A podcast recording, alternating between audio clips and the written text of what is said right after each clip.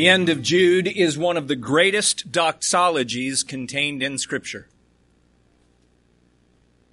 It's fitting that such a passionate letter that deals with the serious threat of false teachers, the grave dangers of falling away from the faith, and the urgent exhortation to contend for the faith would end with such a climactic doxology of praise.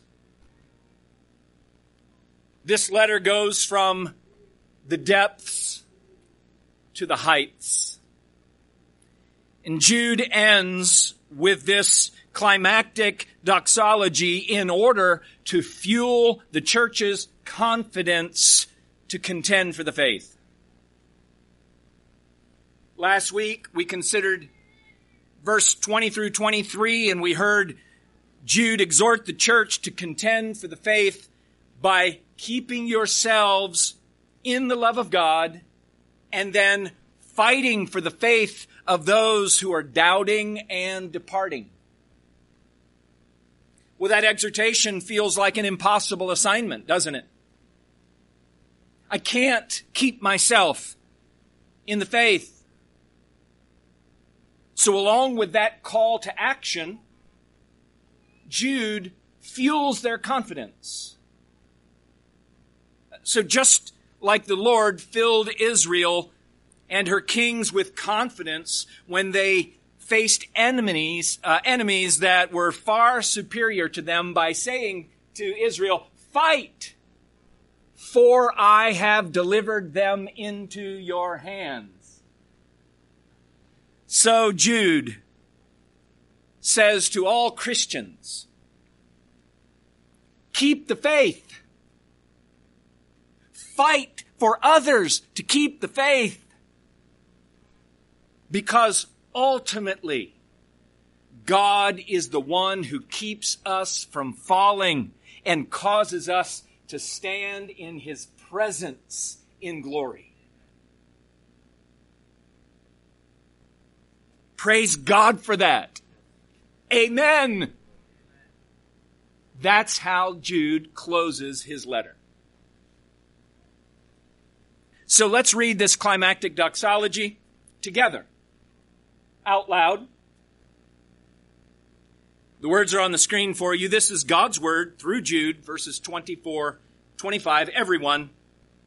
Now to him who is able to keep you from stumbling and to present you blameless before the presence of his glory with great joy. To the only God, our Savior, through Jesus Christ our Lord be glory, majesty, dominion, and authority before all time and now and forever. Amen. Amen. So Jude concludes his letter with a doxology that frees us from our fears, gives us security, and then fills us with a confidence to keep the faith. Because ultimately God is the one who keeps us from falling and causes us to stand in His presence by His power, through His grace, and for His glory. I contend that those last three phrases is an adequate exposition of Jude 24 and 25.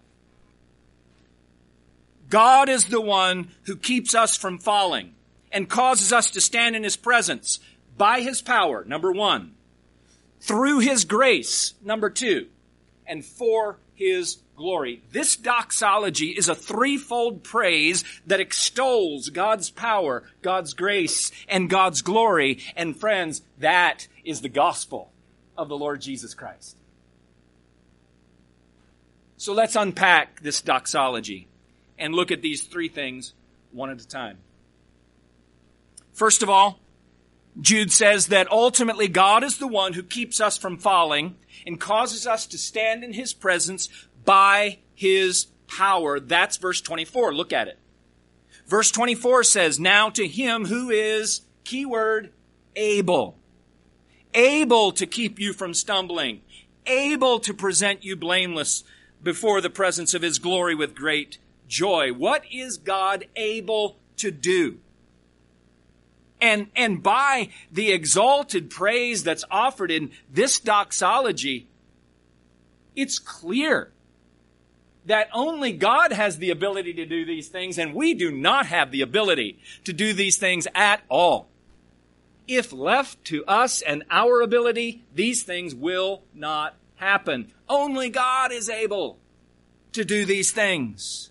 So what is God able to do? God uses his infinite power to accomplish two things according to Jude 24. Number one, to keep you from stumbling. Do you see that there? To keep you from stumbling. To stumble means to fall down or to be defeated. It's, it's like a runner who finishes the race because she didn't fall down and injure herself. It's, it's like an army that wins the battle because they were not defeated. Christians do not fall away because God's power keeps us from falling. J.I. Packer says, God is adequate as our keeper. Your faith will not fail while God sustains it. You are not strong enough to fall away while God is resolved to hold you. Isn't that good news? See, our salvation begins with the power of God, is sustained by the power of God, and is completed by the power of God. It didn't start with us, doesn't sustain with us, and doesn't finish with us. It's all, quote, by His power. Peter talks about this. Listen to 1 Peter chapter 1, verse 3 through 5.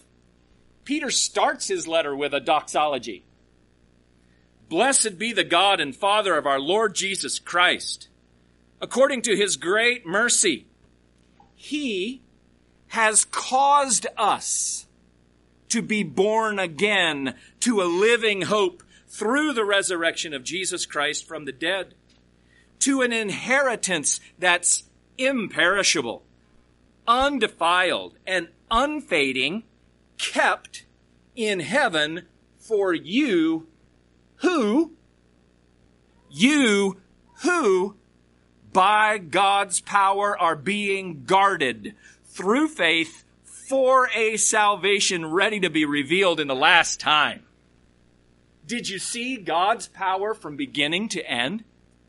It, it's God who caused us to be born again. And then God who is guarding us, keeping us for a salvation to be revealed in the last time. Christians keep the faith because God, by His power, keeps us in the faith and keeps us from falling.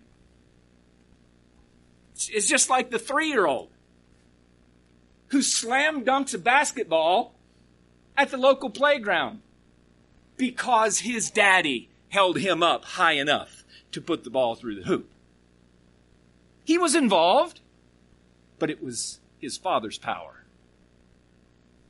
It's just like Joshua, who fought the battle of Jericho by walking around the outside of the city, blowing trumpets and smashing jars. They fought, but it was the power of God that knocked the walls down and won the victory.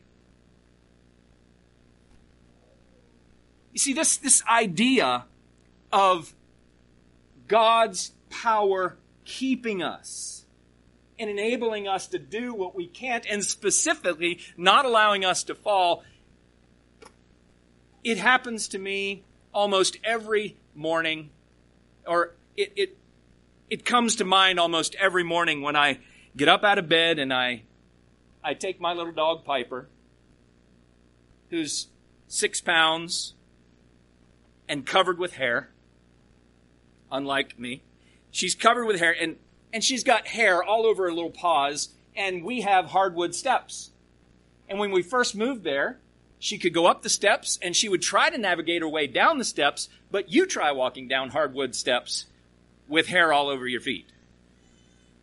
Inevitably, she would get stuck and start to slip, and she, you would just see her frozen there. And sometimes she would fall and slide down the steps. So, being the merciful dog owners that we are, we still allow her to, to walk up, but we carry her down the stairs every morning. And as I do, she is in my arms like this. I can feel her stiff and trembling until we get down to the bottom and I set her down and she's all excited. That's just about like me. I'm gonna fall. But God, by His power, carries us. Even if we're fearful, even if we're a bit stiff, He carries us and is able to keep us from falling. The second thing that God is able to do, according to Jude 24, notice there in that third line, now to him who is able to present you before his glorious presence. To present you is a good translation of this verb. God brings us there and presents us the power of God ensures that we make it to the end and that we're presented where? In His glorious presence. But I actually prefer the versions of the Bible that translate this a bit more rigidly.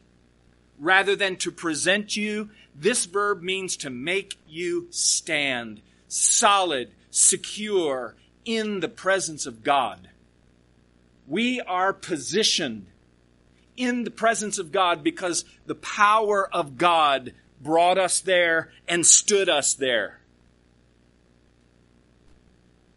And this doxology looks forward to the final consummation when all believers will stand before God in the blessing, unlike the false teachers who will experience the gloom of utter darkness in judgment. And remember, friends, it takes God's power to make us stand in His presence because we're the ones who, by our collective rebellion in the garden, were banished from God's presence. Only God's power can make us stand and present us back into God's presence. But He does, friends. And we see this beautiful scene in Revelation chapter 7 where John the Revelator says, After this I looked and behold, listen to this, a great multitude that no one could number from every nation, from all tribes and peoples and languages, standing before the throne and before the Lamb, clothed in white robes with palm branches in their hands. Those who are in the faith are in that picture. By God's power, He makes us to stand with the multitude of the redeemed from every tribe and tongue throughout all time. Will you be there? Notice that Jude gives two descriptions in our text of how we will stand before God. We will be standing before God, before His glorious presence in two ways. Number one, He presents us blameless. Blameless. To be blameless is to have no moral fault.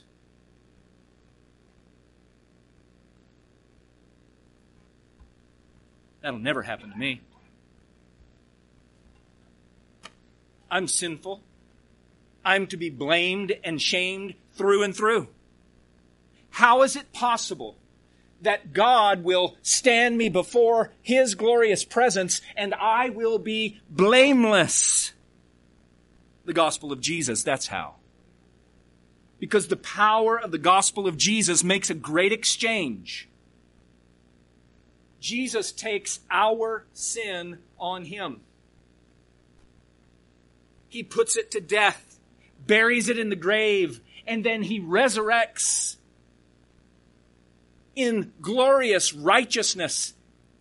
In the great exchange wherein he has taken our sin upon him and put it to death, he gives us back his robe of righteousness.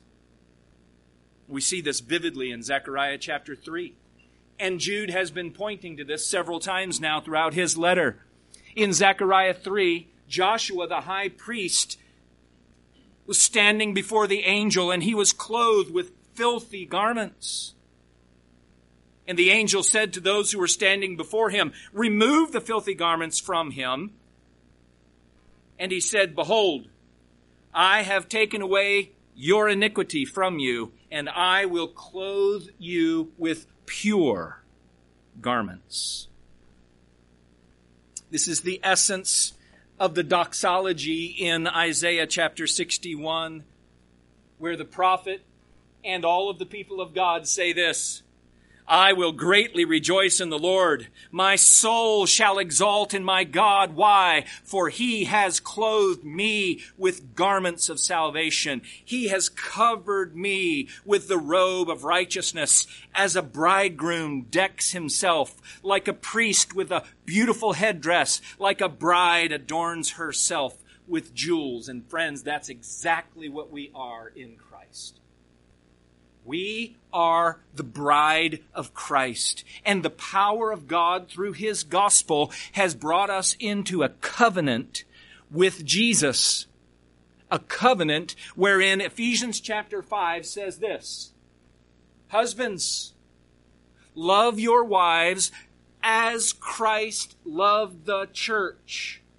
And notice what Christ does for the church he gave himself up for her so that he might sanctify her, having cleansed her by the washing of the water with the word, so that, are you ready?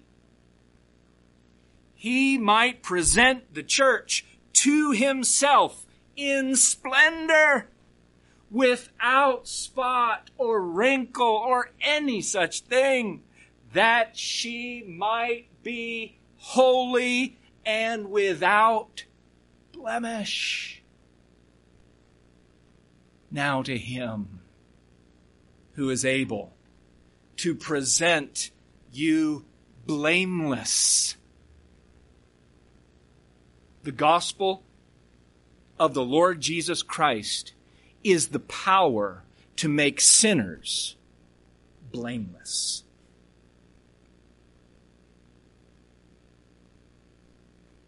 And nowhere else.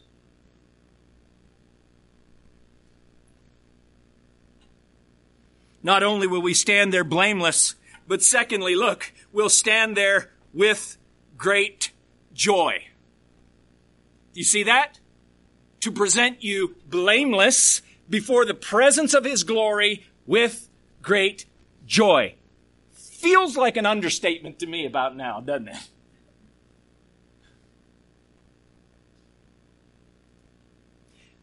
This is this is something that I believe. But I feel so much shame because I know me. I hear my thoughts. I know my motives. This is so far from me, and I, feel so much shame that I feel like when I stand before God, all I'm going to want to do is just get on my face and, and just, just be relieved that I'm there. I, I feel like maybe I'll be like the sinful woman in Luke 7 who knew her sinfulness and she just got down on the floor at the feet of Jesus and cried and held on to his ankles. But the reality, the reality that we not only believe but will experience is that the gospel makes us so pure, so holy, so blameless that we're going to come out of hiding.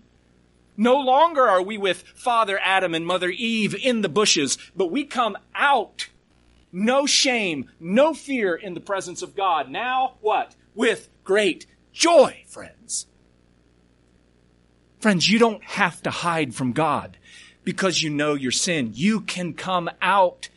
Confess your sins. Jesus put your sins to death, and now you can have joy and holiness. Real, actionable, right now. Already, but not yet, holiness. That's the doctrine of justification. Beautiful. And it comes to us by the power of God. To him who is able to keep you from falling and to present you in his presence blameless and with great joy.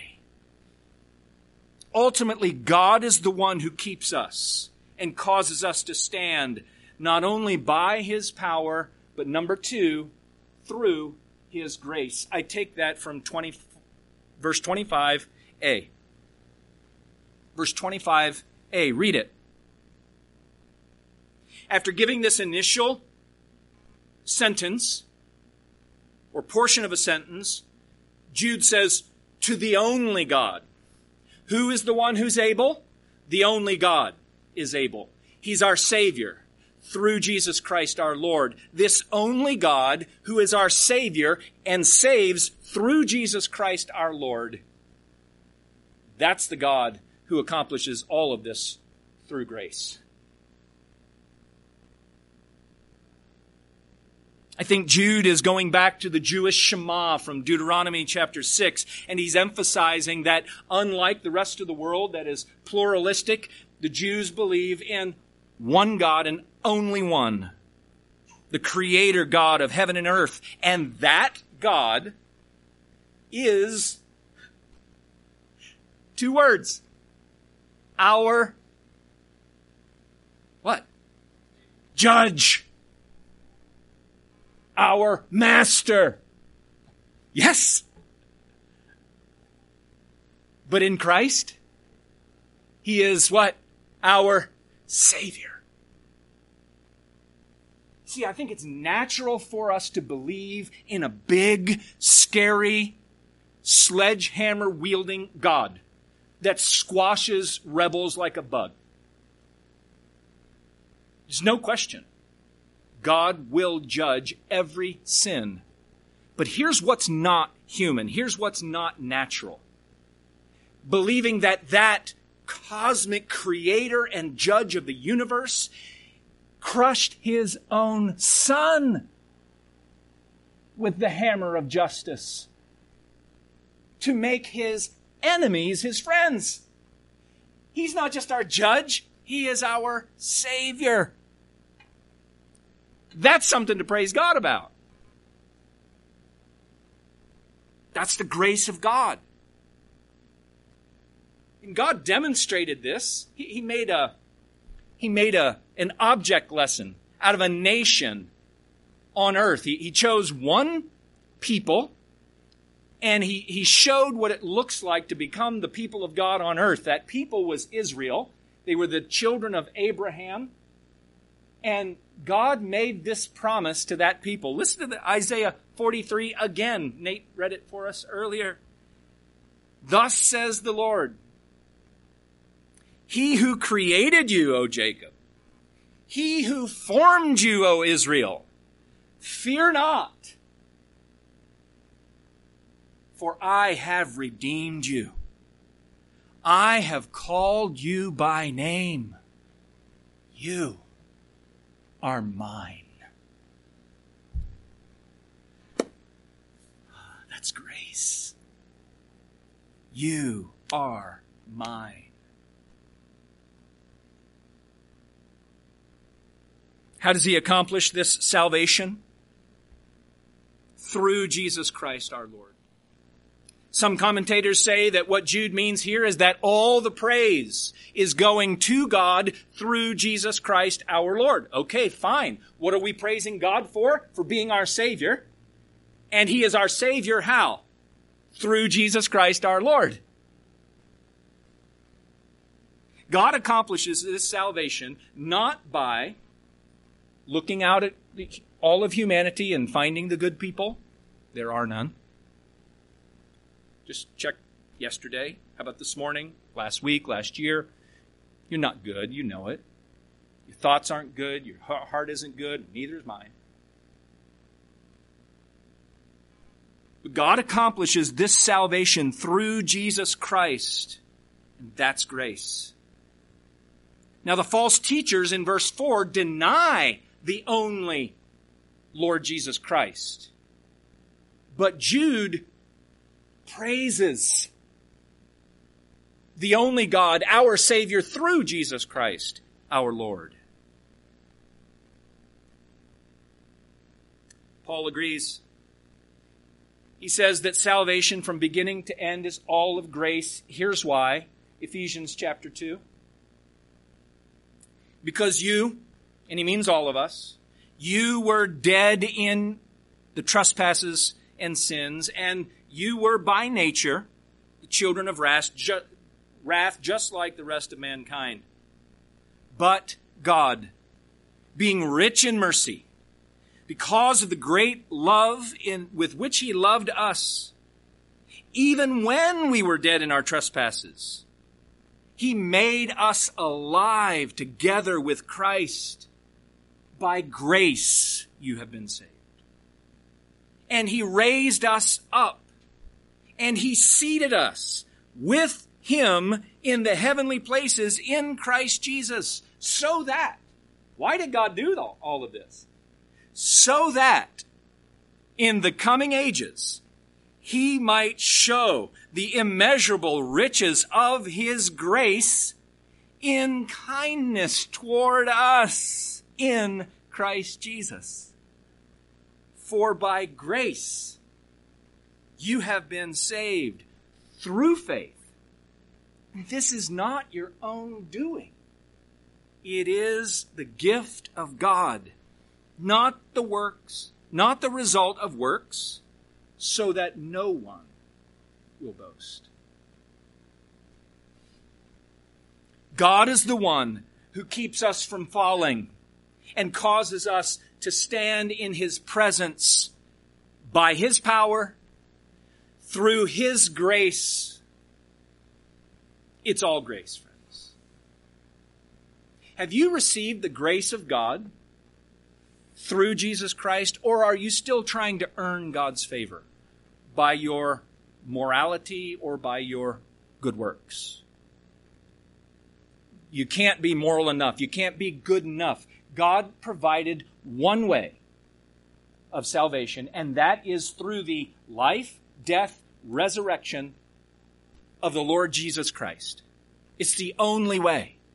But that way is open for all, all who will receive by faith and grace, so that no one gets the credit except God Himself.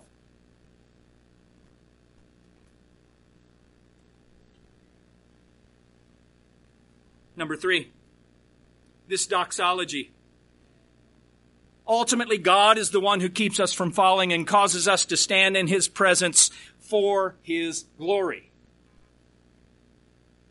Jude emphasizes the glory of God here at the end, and he does it using these four words. To him who is able, who?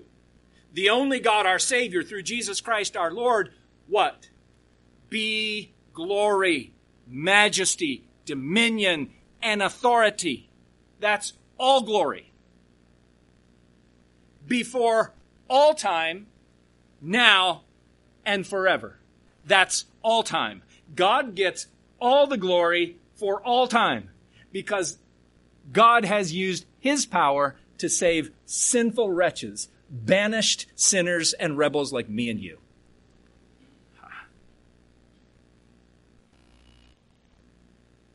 Glory and majesty they capture the excellencies of who God is and what He's done. in creation and redemption, don't they? People don't use glory and majesty when they talk about me. I'm not offended by that. I don't use glory and majesty when I talk about you. There's only one who deserves all glory and all majesty,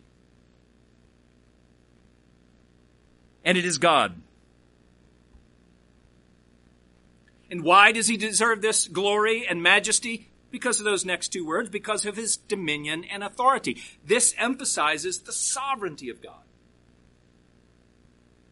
God has sovereign dominion and authority as the creator of heaven and earth. And there's nowhere that God doesn't exercise his sovereign power. Abraham Kuyper said that there's not a square inch in the whole domain of our human existence over which Christ, who is sovereign over all, does not cry, Mine. All glory for all time. This last line, the, the all time piece, makes Jude very special because every single doxology alludes to the length and the extent, the time period about which God will be glorified. But only Jude gives it this threefold emphasis. Jude says that God has all glory throughout all time, and then he marks it with three dimensions. Number one, before all time. Before there ever was an earth, God was glorious and majestic and had dominion and authority. Before all time, eternity past. And, next word, now. Right now, friends. No matter what those false teachers say, no matter what this culture looks like, no matter if it looks like the world is going the wrong direction and our enemy is winning, right now, we have a glorious and majestic God who is exercising dominion and authority and accomplishing his purposes that will never be thwarted. Right now, eternity past, present, and forever, eternity future. we hear these same phrases. Extolling the lion like lamb in Revelation 5 and 7 and 11. All this glory for all time is given to the Lord Jesus Christ, the Lamb of God, the lion from the tribe of Judah. Why? Because he's the one that accomplished our salvation. So Jude concludes his letter by filling the church with confidence in the gospel. Ultimately, God is the one who keeps us from falling and causes us to stand in his presence by his power, through his grace, and for his glory. What are we supposed to do that about that? I think Jude would want us to do three things. Number one, we praise the Lord. This is a doxology. It's meant to give voice to our praise. When we understand what God has done for us, it bursts forth in praise. Praise like Isaiah 25. It will be said on that day, Behold, this is our God. We have waited for him that he might save us. This is the Lord. We have waited for him. Let us be glad and rejoice in his salvation. In the joy of knowing that God keeps us from falling, and will cause us to stand in his presence is, is an already joy and a not yet fulfilled joy. It's a future joy that fuels our present praise even in the midst of suffering and pain. How does that happen?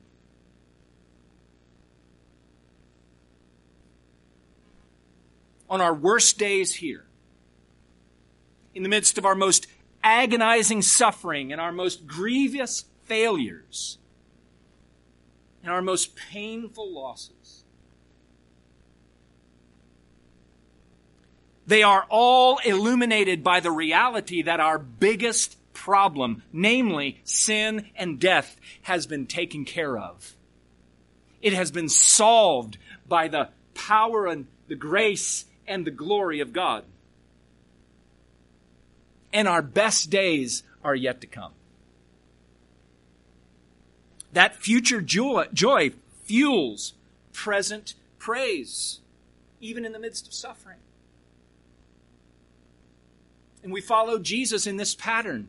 Hebrews chapter 12 says that, that we're supposed to lay aside all of the things that, that might cause us to fall away sin and suffering. Why?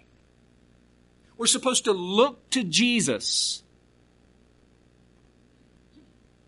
the founder and perfecter of our faith, who, for the joy that was set before him, endured endured the cross, despising the shame, and is seated at the right hand of the throne of God.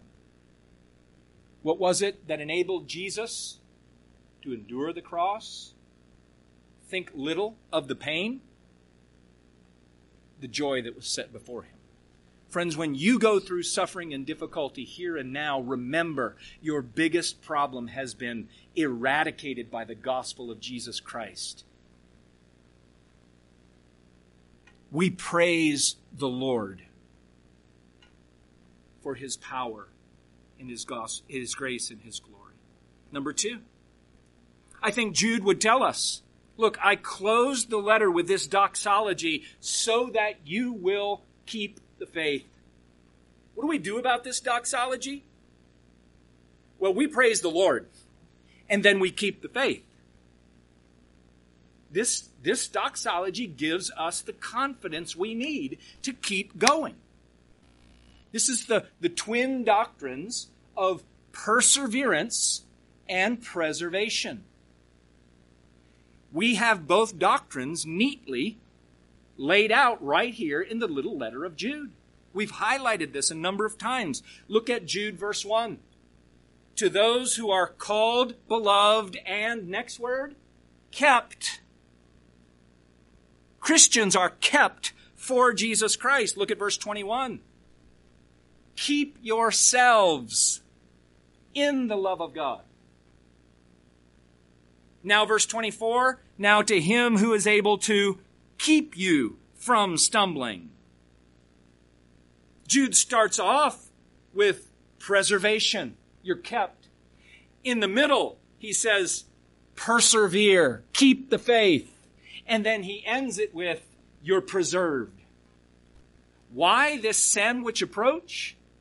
To give us confidence, to say to us, Keep the faith because God is keeping you. See, our, our perseverance is fueled and secured by God's preservation. And God's promise to preserve us does not nullify the believer's responsibility to persevere. This is not just Jude, this is his oldest brother, Jesus. Listen to what Jesus says about preserving his own. Let this be balm for your weary, sinful souls. My sheep hear my voice, and I know them, and they follow me. I give to them eternal life, and they will never perish, and no one will snatch them out of my hand. My Father, who has given them to me, is greater than all and no one is able to snatch them out of the Father's hand. I and the Father are one. See, we rest.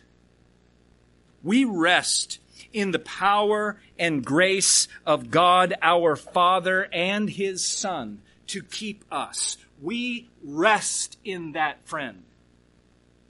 But resting in God's grace to keep us is not like the 20 something adult child who lives at home, stays in his room, and does nothing because he knows his parents will graciously provide for all his needs. That's not rest. That's laziness and abuse. Resting in the grace of God is working out our own salvation because God is working in us and will accomplish it. Resting. Resting in the covenant keeping love of God is not like the husband who gives himself to his work and neglects his wife and family because he knows that his wife will never break their marriage covenant. Friends, that's not rest. That's infidelity. Resting in the covenant keeping love of God fuels our love back to Him, not just in word, but in deed. Resting is working and trusting God who ultimately saves us and keeps us by His power, by His grace, and for His glory.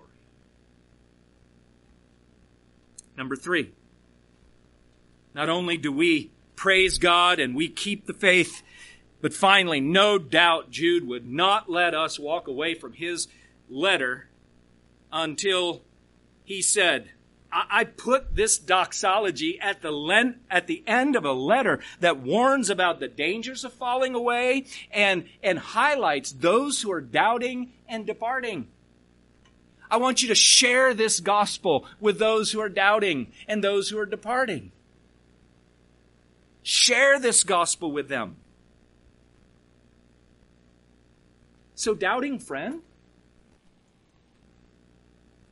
Do you see the power and the grace and the glory of God that will save you if you will simply turn away from your independence and autonomous lifestyle and turn to Him by faith? Do you see the display of the power and grace and glory of God all to save you? Why would you ever walk away from that? Whatever it is that is drawing you away is nothing but deception.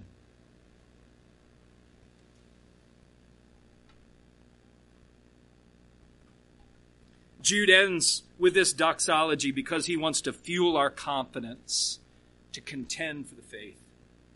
Christians, keep the faith and fight so that others keep the faith. Why? Because God is keeping us from falling by His power, His grace, for His glory. When I fear my faith will fail, Christ will hold me fast. When the tempter would prevail, he will hold me fast. I could never keep my hold through life's fearful path, for my love is often cold. He must hold me fast, and He will. Let's pray. And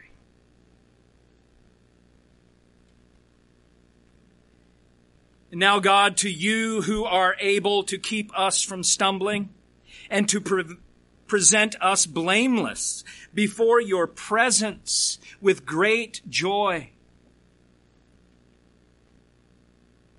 To the only God who is our Savior through Jesus Christ our Lord. God, we give you all the glory and all the majesty and all the dominion and all the authority before all time and now and forever. Amen.